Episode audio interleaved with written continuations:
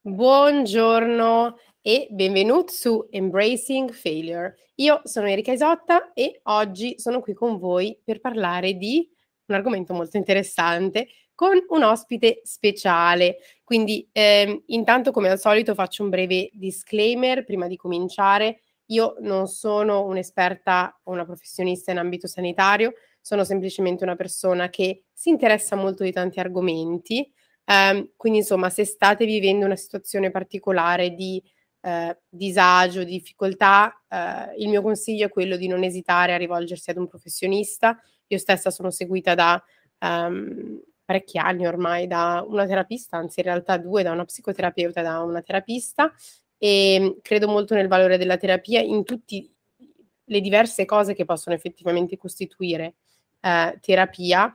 Quindi questa mi raccomando, ricordatevi, è una chiacchierata tra amici, amiche, amic e siamo qui insomma per discutere, per confrontarci, per imparare qualcosa di nuovo dalle esperienze altrui. Eh, immaginatelo un po' come i fori al tempo dei romani, insomma un posto di scambio, un scambio, un commercio di idee ehm, per cercare di uscirne un pochino più arricchiti ed arricchite. Quindi niente, ora bando alle ciance, presento la mia ospite di oggi, Donatella, ciao, grazie per essere qui con noi. Ciao, ciao a tutte. Allora, ti lascio, ti lascio presentare, ti lascio raccontarci qualcosa di te a chi ci ascolta e anche dirci di che cosa parleremo oggi.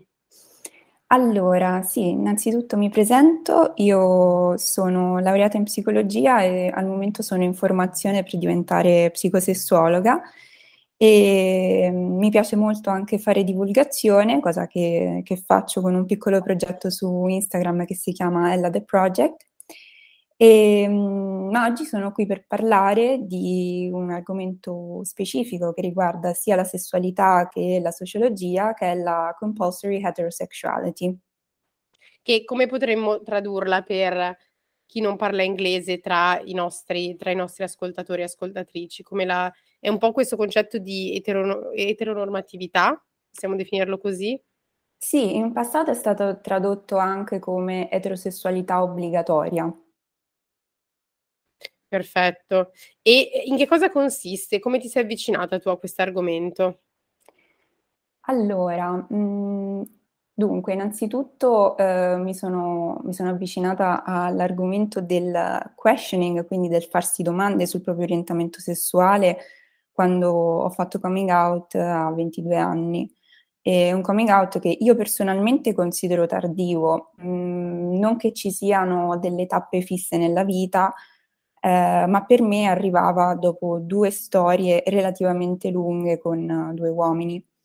E, ehm, e quindi eh, dopo il mio coming out come lesbica, eh, ho iniziato un po' ad informarmi, a leggere, ho mh, mm, trovato questo saggio di Adrian Rich che è mh, mm, molto famoso, del 1980, eh, in cui per la prima volta si mette nero su bianco mh, mm, cos'è questa, che, che, adesso è definita CompHET in breve, eh, quindi Compulsory Heterosexuality.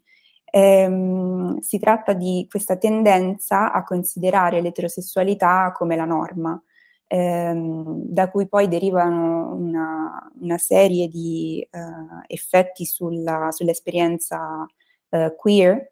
Nello specifico Adrian Rich parlava dell'esperienza delle donne lesbiche, quindi la negazione della sessualità uh, delle donne lesbiche, quindi sminuire i rapporti tra donne lesbiche definiti come delle amicizie o grande affetto um, e tutto ciò che ne consegue.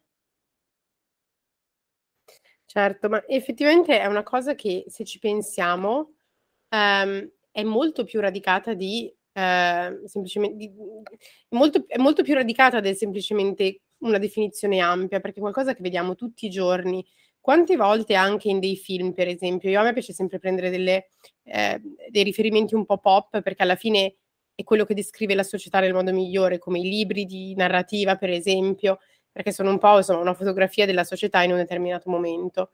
E quante volte eh, mi ricordo in dei film magari che guardavo quando ero piccola, eh, c'era la nonna o una donna un po' più anziana che aveva questa amica con cui viveva eh, ma effettiva, cioè, effettivamente era la sua compagna, probabilmente, insomma, in qualunque modo avessero, insomma, avessero voluto definirsi, che sicuramente non penso era l'amica della nonna, ecco. Non so se anche tu magari hai qualche esempio di questo tipo, ma spiega quanto effettivamente la visione sia binaria, cioè la nonna poteva solo essere con un nonno, non c'era la, la possibilità che la nonna avesse un'altra nonna, cioè ci fosse un'altra, un'altra figura di nonna, non so come spiegarlo. Sì, sì, eh, hai fatto un esempio perfetto perché al momento io convivo con la mia compagna e la vicina di casa, la padrona di casa, eh, più volte si è espressa dicendo ah salutami la tua amica oppure eh, ho parlato al telefono con la tua amica per il controllo della caldaia, sì, eh, però non è la mia amica, è la mia compagna, la mia partner, stiamo insieme. E quindi assolutamente questo è un esempio calzante. E, um, oppure eh, mi viene in mente eh, il dire a adolescenti che parlano di sentimenti verso persone del, dello stesso sesso, a cui viene detto sì, vabbè, ma è solo una fase. È solo una fase. È sì. vero. Penso che quasi tutte le persone queer ci siano passate prima o poi. Avere qualcuno, di solito una persona un po' più grande, eh, che dice vabbè, ma è solo una fase, poi ti passerà.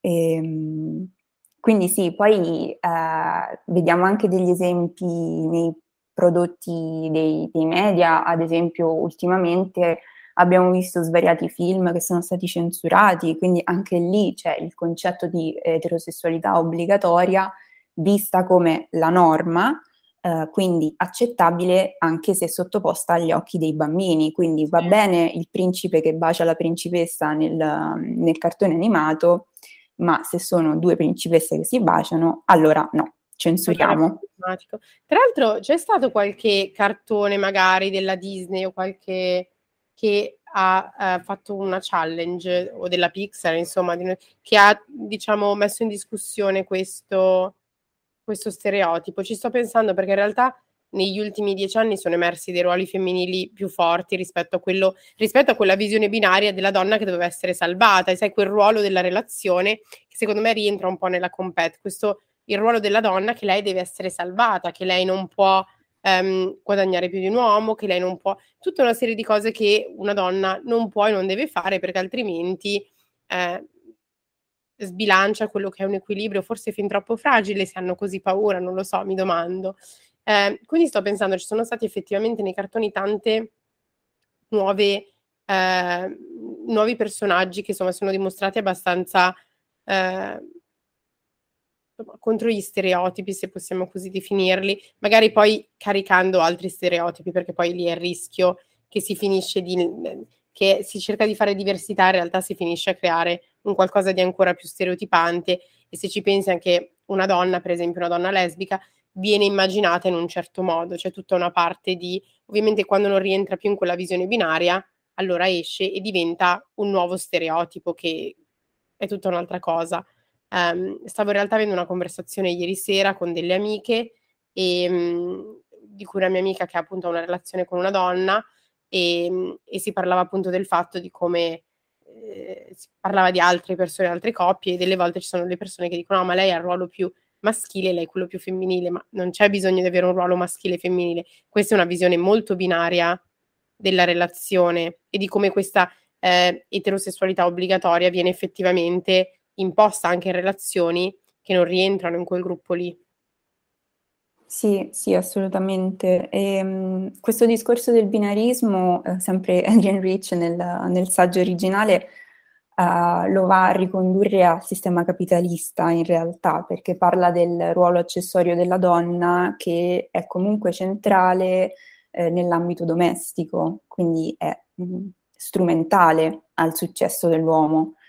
Uh, ovviamente adesso siamo lontani da, da quello anche se non così tanto perché abbiamo una serie di politiche sociali che in ogni caso mm, mettono la donna in una posizione subordinata molto spesso, però anche semplicemente nella vita di tutti i giorni eh, è qualcosa che continuiamo a vedere e mh, mm, questa appunto eh, distribuzione dei ruoli che ci viene in automatico. Mh, mm, io anche, anch'io ho sentito uh, persone queer comunque parlare di altre persone queer con una sorta di lente, con un filtro binario, proprio appunto eh, dire cose tipo questa, questo comportamento è da uomo della relazione, quest'altro comportamento è da donna della relazione, ma alla fine cosa vuol dire? Esatto, sai cos'è la cosa più difficile secondo me? Questo è stato la, il mio grande apprendimento del 2021, è stato riuscire a, ad accettare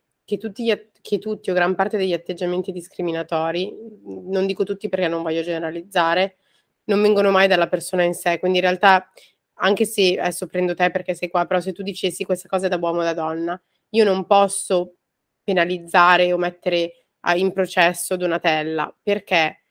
Perché effettivamente non, non, sei tu, tu sei il risultato di un sistema che ti è stato imposto, che è un sistema patriar- patriarcale, capitalista, eh, eteronormativo, eh, binario, che ti ha permesso di vedere solo con queste due lenti il mondo, quindi dove la diversità è solo una parola, ma non è una vera e propria azione. Io eh, leggevo questa, eh, questa cosa su LinkedIn, tra l'altro qualche giorno fa, per una volta non è una citazione da un meme di Instagram, quindi ringraziate questo. E praticamente quello che, è, quello che diceva, diceva la diversità è un dato di fatto, l'inclusione è una volontà, è una decisione che facciamo. E quindi noi dobbiamo decidere ogni giorno di ricordarci di questa diversità perché è un dato di fatto, non è solo una parola, e di applicarla in tutto. Perché poi ci sono questa visione binaria della vita è applicata a così tante cose. Io in un episodio ho parlato della pressione estetica sul corpo delle donne e degli standard di bellezza eh, a cui comunque sentiamo di dover, ehm, di dover rispondere in un modo o nell'altro, perché anche chi ne è completamente slegato o chi si sente completamente slegato o slegata sta in realtà rispondendo a qualcosa, perché io mi ricordo il discorso è uscito fuori perché io parlavo di Botox, che ho fatto il Botox e ne parlavo apertamente di questa cosa. Le persone dicevano, ah, ma è una cosa così invasiva perché non ti accetti? E parlando con queste persone ho detto, ma scusami, fammi vedere le unghie, ma tu vai a farti le unghie? Tu vai a tagliarti i capelli, vai a... Anche questo, anche banalmente il fatto di andarsi a tagliare i capelli, fateli crescere se ti accetti così per come sei. C'è tutto un, una lente poi di giudizio anche interna ed è questa competizione femminile che viene messa, di cui si parla anche troppo a sproposito, secondo me, però che effettivamente c'è, perché tutte le donne sono c'è tutto un, un, controllo sostanzialmente di come dobbiamo apparire, di che cosa è accettabile, di che cosa lo è meno. Um, e, e, questa è una grande prigione se ci si pensa alla fine e rientra in questa competa alla fine. Sì, ehm, sì credo che, che ci rientri per due mh, mm, motivazioni specifiche che sono collegate tra loro ma che sono anche ben distinte. E, ehm, innanzitutto per il controllo del corpo della donna, perché vabbè, si è scritto tantissimo al riguardo, se ne è parlato tantissimo. Non, Qual non... che ti è piaciuta di più riguardo questo argomento, che ti senti di consigliare a chi ci ascolta? Eh, come? Scusa? Hai qualche lettura che magari ti è piaciuta di più al, riguardo appunto l'argomento del controllo sul corpo delle donne che magari ti senti di, eh, di consigliare? Um, il saggio uh, Corpo di battaglia. Ah, e... mi manca. Sì, um, devo ricontrollare il nome del, dell'autrice, comunque sì, il saggio Corpo di battaglia. Bello, è io illuminante. Che è il corpo elettrico di Jennifer Guerra e anche questo mm. è, lo consiglio, ha dei toni molto, molto forti a volte e io Jennifer poi l'ho conosciuta dal vivo ed è, è una persona dolcissima ehm, e molto tranquilla, quindi era difficile, però molto molto bello, un po' combattivo se vogliamo, che mette in discussione eh, tante di queste, di, appunto di questo controllo che viene applicato sul corpo delle donne. Ti lascio continuare, scusami, mi piace sempre se ci sono consigli di libri lasciarli a chi ci ascolta, così si può continuare questo percorso di decostruzione di tutta questa discriminazione sistemica. Sì, e, e, quindi dicevo appunto il controllo del corpo della donna, eh, sappiamo benissimo che eh, è avvenuto in tantissimi modi nel corso della storia. Um, se ci spostiamo un attimo dalla nostra visione completamente eurocentrica, uh, possiamo anche pensare ad alcune pratiche uh, che avvengono in, in altre culture. Um, ad esempio, uh, sempre Adrian Rich fa, fa l'esempio della, uh, fasciare i piedi uh, in Asia, che era, mh, è una pratica che viene fatta sostanzialmente uh, per modificare il corpo della donna che non è ancora sposata, quindi prepararla al matrimonio, quindi prepararla allo sguardo maschile, all'approvazione del futuro marito e della società che la vedrà in un certo modo, modo. Non c'è altro modo che avere un marito e prepararsi per la vita con il futuro marito, effettivamente. Quindi questo sì. è il messaggio che viene un po' dato. Questa cosa del fasciare i piedi non la sapevo onestamente. Qual è l'idea? Che i piedi rimangano piccoli? Sì, esatto. Sì. Un po' infantili, quindi c'è anche questa infantilizzazione del corpo della donna che rientra sempre nel controllo, che come la donna non deve avere peli, sì, assolutamente. La donna deve essere piccola, minuta. Sì, dobbiamo essere acqua e sapone, però ci dobbiamo mettere tre ore e mezza per fare quel make-up acqua e sapone. Un effortless, look. Sì, sì, assolutamente. E questo viene anche spinto tantissimo dai media, se ci pensi al come tante volte il make-up viene, viene messo, viene proposto, e anche quella è una parte di cedere comunque, perché io mi alla, sai, la riflessione che ho fatto questi giorni e rientra in questa cosa del controllo della visione binaria, perché mio papà è venuto qua a casa mia per curarmi il cane per un paio di settimane quando ero in vacanza e praticamente ha comprato ovviamente dei prodotti per il bagno, per la doccia, eccetera. E mi sono resa conto che gli uomini hanno un, un doccia schiuma che, con cui fanno tutto, con cui si lavano tutto, giusto? Giusto? Sì. Ha detto perché io devo avere tipo otto prodotti per i capelli, quando, cioè, da, siamo d'accordo, sono figlia dei miei genitori, fino a prova contraria, quindi non penso di avere dei capelli troppo diversi da quelli di mio padre, onestamente. E, ehm, eppure otto prodotti per i capelli, 50 creme, ha detto tutto questo quanto è radicalizzato effettivamente in, in, ciò che abbiamo, cioè perché a un uomo basta una crema idratante? E io ho bisogno del esfoliante, retinolo, crema idratante, insomma, tutta una serie di cose, cioè qual è il concetto? E questo è proprio il modo in cui viene, in cui viene spinta la cosa su di noi, perché quando prendiamo due bambini alla nascita, un, nati maschio e femmine, poi appunto che possono essere socializzati in altro modo quando crescono, perché la scelta è loro, sono uguali, sono identici. Sono identici. Vengono anche scambiati i bambini. Sì. sì. E, no, ma infatti dici molto bene, mm, secondo me a un certo punto non è una scelta mh, mm, personale, ma diventa una, un automatismo. E, e, questo è poi seconda, il secondo aspetto del discorso eh, che avevamo iniziato appunto sul controllo del corpo della donna e, eh, cioè la, tu, tutta la parte che riguarda eh, l'aspetto estetico eh, ci viene insegnato mh, mm, probabilmente fin da veramente infanti eh, che l'aspetto estetico della donna eh, deve essere a servizio dello sguardo maschile e, e questo mh, mm, per me non è assolutamente un, un, puntare il dito contro le donne che si prendono cura del proprio corpo. Io credo che sia anche, se fatto mm, con coscienza, credo che sia anche una forte rivendicazione. Um, ma il modo, il, il, messaggio che ci arriva dalla società è quello che uh, dovresti prenderti cura del tuo corpo per essere sensuale, per esprimere il tuo erotismo. Per essere voluta, per essere, è vero? No, è assolutamente così. E, ehm, e, questa cosa io personalmente l'ho anche, l'ho anche sperimentata nei primi anni dei miei vent'anni. Eh, ho visto proprio un'evoluzione nel mio modo di presentarmi e anche nella mia espressione di genere.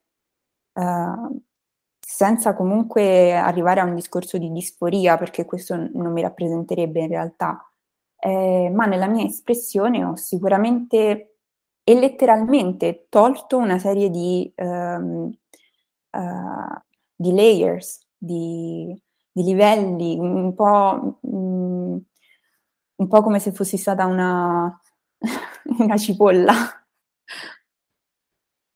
No, lo, lo, immagino, per me c'è stato un, tutta una serie di cose che è assurdo, eh? Io, ma adesso faccio sempre questo esempio che crescendo praticamente um, mi sono resa conto che io fino ai 25 anni non sono mai uscita di casa senza trucco, anche poco, insomma, non sono mai stata una persona che si trucca tanto, però non sono mai uscita di casa senza trucco, non sono mai uscita di casa in tuta e non sono mai uscita di casa con dei leggings.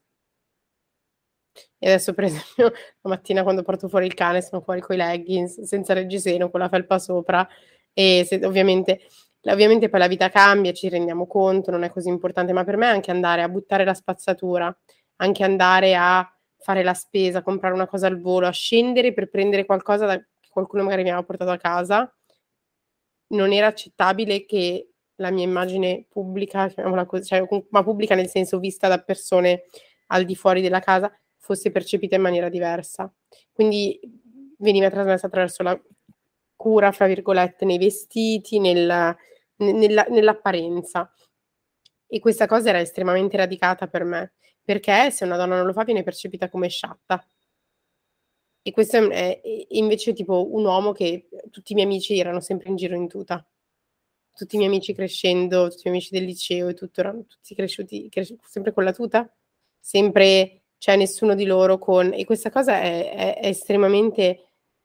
Ci, ci fa capire come all'interno di questa eteronormatività, di questa eterosessualità obbligatoria, di, questo, di questa visione binaria della vita, c'è una pers- non, non è neanche una situazione paritaria, ma c'è un ruolo che è al centro. Il ruolo della donna è ancillare a questo ruolo centrale che è quello dell'uomo. Per esempio anche nell'esperienza sessuale, se ci pensiamo.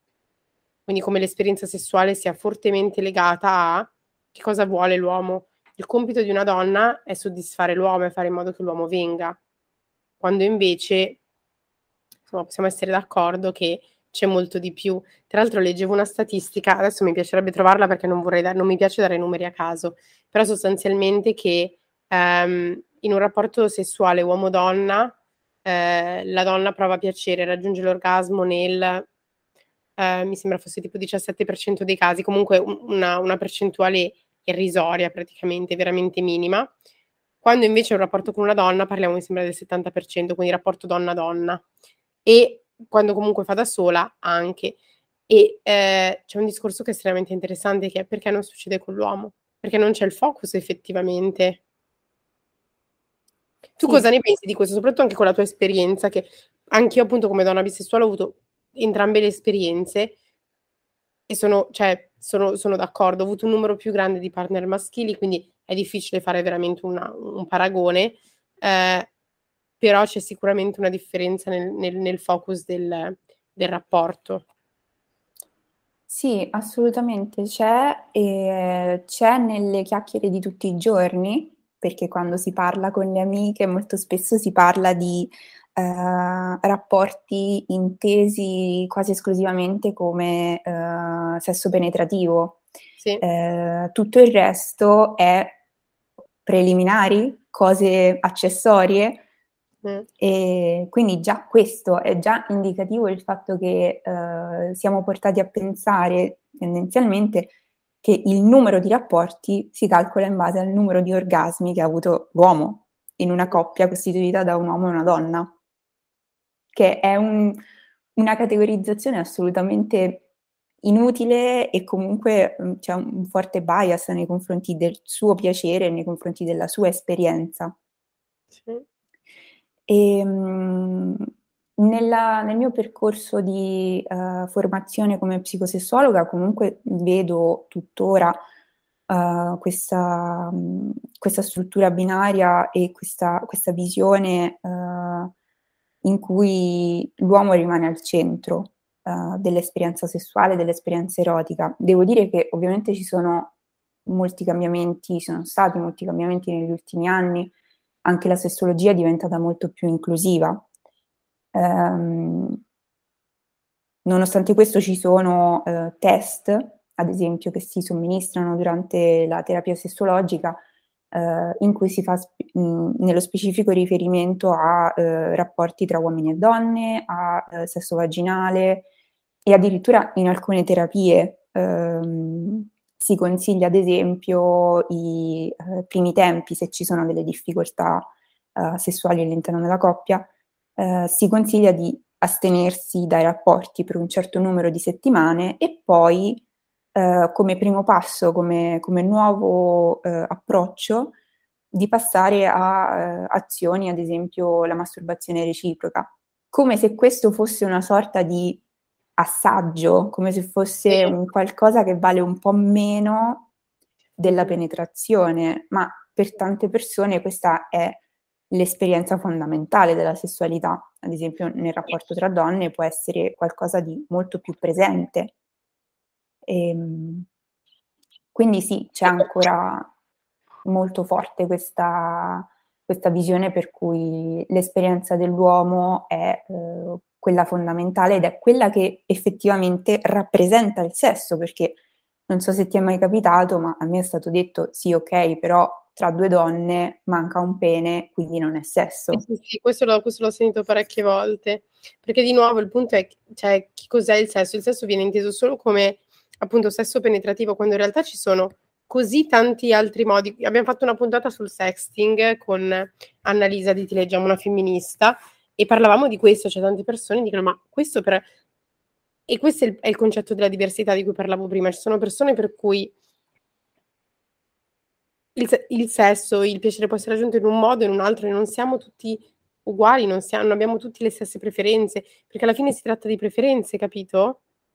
E perché non rispettare, cioè non rispettare che una persona piace il gelato alla fragola e una al cioccolato, nel senso, banalmente, questa è la cosa, e questo rientra nel sostanzialmente sindacare sulle decisioni altrui, come quando una persona dice di essere vegetariana o vegana, o come quando una persona dice di essere appunto lesbica, bisessuale, tutto. Quindi c'è, c'è proprio un punto di, di, dire, ah, ma io posso dirti che cosa dovresti scegliere, che cosa dovresti volere. E questa è una visione estremamente patriarcale, non solo, ma capitalista. È proprio quella visione del patriarca, delle famiglie che sapeva che cosa tutti volevano all'interno, tutti volessero all'interno della propria famiglia, e eh, capitalista nel senso di queste pubblicità e aziende che ci dicono di cosa abbiamo bisogno, come l'esempio del delle creme, per esempio, degli shampoo e via dicendo.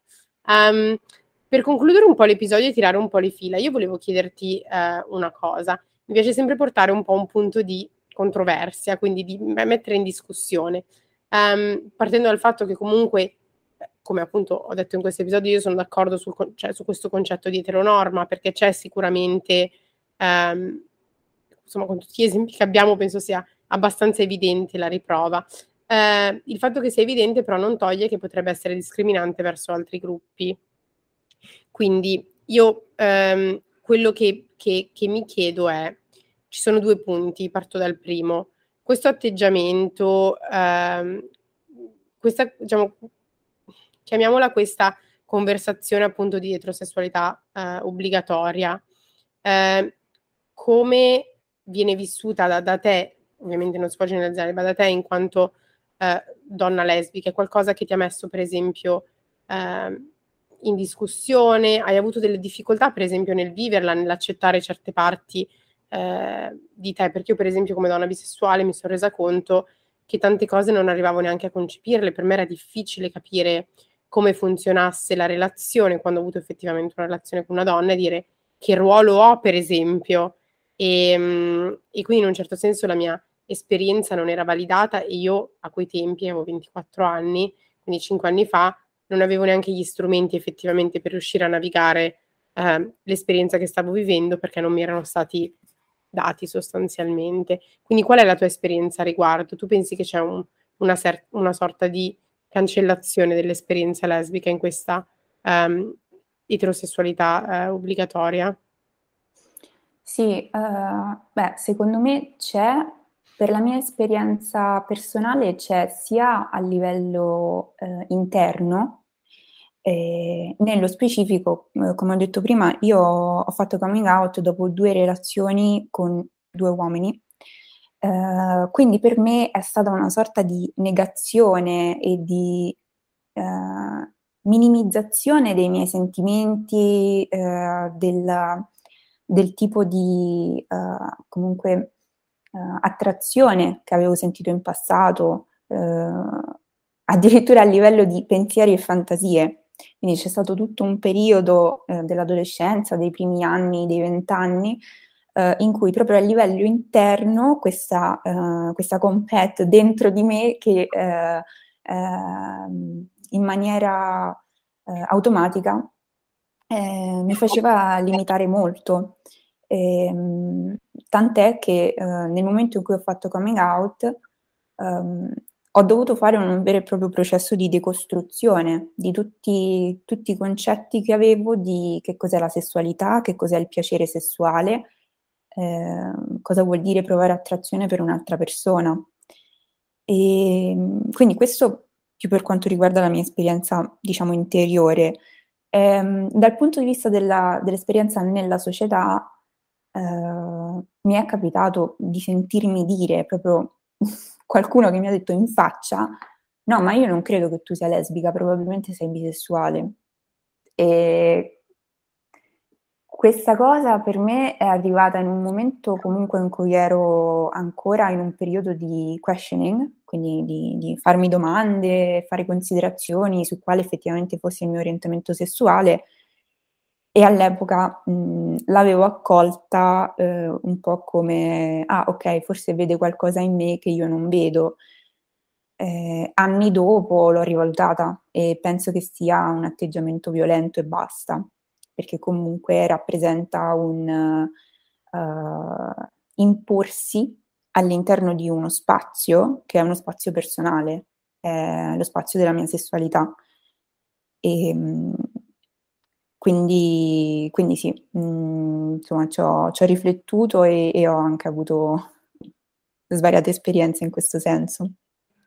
No, eh, ti ringrazio per aver condiviso questa la tua esperienza perché trovo che sia veramente di, di ispirazione, nel senso per, proprio per spingere questa riflessione e capire quanto il linguaggio, dei commenti, delle cose che diciamo possono essere violente nei confronti delle persone che abbiamo intorno, perché penso che um, in generale veniamo cresciuti con quest'idea che abbiamo le risposte e che invece bisogna rimettersi in discussione e dire no, probabilmente non so che cosa sta passando quest'altra persona e la gentilezza dovrebbe essere la prima risposta invece che dire ah ma io so come ti senti, io so che cosa, whatever. E, ehm, però ti faccio anche una, ti spingo un'altra riflessione che è questa. All'interno di questa critica eh, del, dell'eteronorma, ehm, o appunto quindi di questa, all'interno di questa teoria di cui abbiamo parlato oggi, c'è ancora spazio per le persone bisessuali?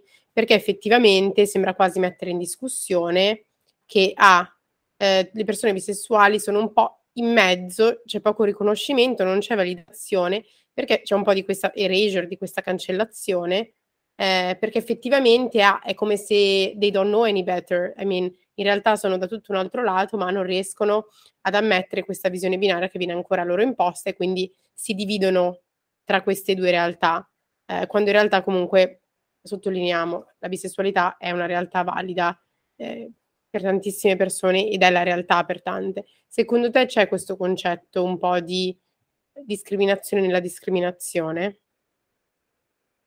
Um, secondo me sì, è molto presente eh, e paradossalmente sia dentro che fuori la comunità queer. Uh, e in entrambi i casi credo che sia solo un effetto del, del binarismo che c'è nella nostra società e, e, quindi sostanzialmente è un effetto del patriarcato. E, um, quante volte ci sarà capitato di sentire parlare di ragazze bisessuali um, sentendo persone che dicono cose tipo vabbè ma lei lo fa perché sta sperimentando oppure per attirare l'attenzione sì. e, frase tipica, ehm, e in realtà è segretamente eterosessuale. Sì. E, e, tante volte capita anche con gli uomini bisessuali ehm, a cui viene detto o di cui viene detto che sono in realtà segretamente omosessuali. Sì. E, ehm, quindi uh, sicuramente uh, la, Compet ha un effetto anche uh, sulle persone bisessuali e ha un effetto sulle persone che parlano della bisessualità, un po' a sproposito. E, um, in realtà negli scritti appunto degli anni 80 e dei primi anni 2000 che riguardano la Compet, eh, si è parlato della necessità di rendere questo concetto eh, il più inclusivo possibile e quindi di non limitarsi a parlare dell'esperienza delle donne in quanto donne cisgender, sì. ehm, ma eh, appunto di iniziare a considerare gli effetti eh, della, della compet su tutte le altre persone che non rientrano all'interno del gruppo etero cis. Eh, perché sostanzialmente uh, quello che facciamo è uh, all'interno della nostra società è costruire una serie di uh, privilegi, di regole, di punizioni, di incentivi a comportarsi in un certo modo, sia a livello delle norme, mh, mm, banalmente um, se ti comporti da bravo eterosessuale puoi sposarti e se vuoi puoi anche adottare dei bambini almeno qui in Italia. Il concetto, sì, questo è il discorso altro di cui stavamo parlando ieri sera, di come c'è proprio una, una grossa differenza in questo, però sì, c'è, c'è, tutta una serie di, se ci pensi, di costrizioni, di gabbie che vengono messe attorno alle persone e a cui tutti sentiamo in qualche modo, e poi questo è più ampio, anche così che è nato questo podcast, per parlare, per decostruire tutte queste gabbie in cui siamo all'interno, perché eh, ci vengono imposte per il percorso di studi, percorso accademico, lavorativo, una sorta di ideale a cui dobbiamo ambire. In realtà la vita è molto di più e appunto ogni esperienza è diversa ed è unica, per quanto ci siano delle cose che ci portano insieme, che ci fanno sentire parte eh, della stessa realtà. Eh, però ovviamente ci sono delle categorie che restano invalidate da questa, da questa situazione perché non sono riconosciute. Sì, come dicevi prima, la differenza tra diversità e inclusione. Sì. E che ad esempio qui in Italia lo vediamo benissimo perché la diversità esiste, c'è, eh, come hai detto tu, è un dato di fatto, ci sono dei numeri, come ad esempio le famiglie, le cosiddette famiglie arcobaleno, ci sono già famiglie in cui ci sono due papà oppure due mamme, e il problema è che manca eh, la parte attiva, la parte pratica, il, il, riconoscere queste famiglie, il fare delle norme che le possano proteggere. E, ehm, Vero. Anche se uh, devo dire che qualcosa si sta muovendo, però è sempre troppo, troppo lentamente. Perché il punto della mia domanda è le cose in Italia si muovono davvero? E magari lasciamo le persone con questa riflessione alla fine dell'episodio. Um, io sono appena tornata dal Sudafrica, eh, dove sono stata in vacanza, ho conosciuto una ragazza italiana eh, nera, importante fare questa precisazione, e lei mi ha detto, lei è anche parte sudafricana, è cresciuta in Sudafrica, insomma, cognome italiano, genitori italiani e tutto, e lei quando torna in, eh, ha vissuto in Italia un paio d'anni, fa non ho mai vissuto in una realtà più razzista, non ho mai visto niente di più razzista in Europa dell'Italia. Quindi in Italia c'è davvero spazio per il cambiamento, per la crescita, eh, quanto viene bloccato e questo anche banalmente quanto le persone possono essere libere di essere semplicemente se stesse, che sia per il colore della pelle o che sia per qualcosa eh, come appunto l'orientamento sessuale. Posso essere liberamente lesbica o bisessuale in pubblico in Italia, come una persona può essere, lo può essere liberamente, tranquillamente anche, vorrei aggiungere, eh, nera in Italia, per esempio. Quindi ehm, questa è un po' la riflessione su cui vorrei, vorrei lasciare questo episodio. E, um, ultima domanda. Ci, dove ti possiamo trovare? Come dicevi appunto c'è la tua pagina della The Project, però magari se vuoi dare qualche informazione in più così chi ci ha ascoltato eh, può, può, ritrovarti. Io intanto ti ringrazio tantissimo Donatella perché è stata è stato un episodio bellissimo, avrei continuato altre due ore onestamente, però magari, magari ci sarà qualcos'altro in più in serbo per chi ci ascolta, ecco. Allora, innanzitutto grazie a te e poi sì, uh, al momento ho uh, appunto questa, questa, pagina Instagram, quindi Ella The Project, e, um, e, poi sono anche su Twitter e su Medium. Uh, perché ho anche la passione per la scrittura e um, quindi um, potete trovarmi lì, sempre com- come Ella The Project. Bellissimo. Come è cominciato il progetto, posso chiederti? E allora, era un'idea che avevo in cantiere da tantissimo tempo. Sono anni che dico che vorrei scrivere dei manuali di educazione sessuale che siano inclusivi e indirizzati soprattutto all'età di ragazzi e ragazze delle medie e del liceo. E ho iniziato eh, soltanto l'anno scorso, ehm, a novembre dell'anno scorso, eh, perché per me eh, rappresenta il primo passo per eh, l'approccio alla divulgazione, quindi mi piacerebbe moltissimo in futuro fare workshop e, e lezioni appunto soprattutto ai ragazzi e alle ragazze perché credo che eh, siano eh, le persone a cui serve di più l'educazione sessuale a cui purtroppo la nostra società non, non vuole darla questa educazione sessuale. D'accordo su questo, sì. Ti ringrazio davvero, è un bellissimo progetto, quindi insomma invito chiunque ci sta ascoltando ad andare, a, andare a seguirlo. Se volete darci un feedback appunto sulla puntata, se vi è piaciuta o meno, se avete dei consigli, altre cose di cui volete che parliamo, ehm, sia io qui da sola che con Donatella, scriveteci, mi potete trovare su Instagram come Erika Isotta. E niente, grazie ancora Donatella, è stato un piacere. Ciao grazie. a tutti.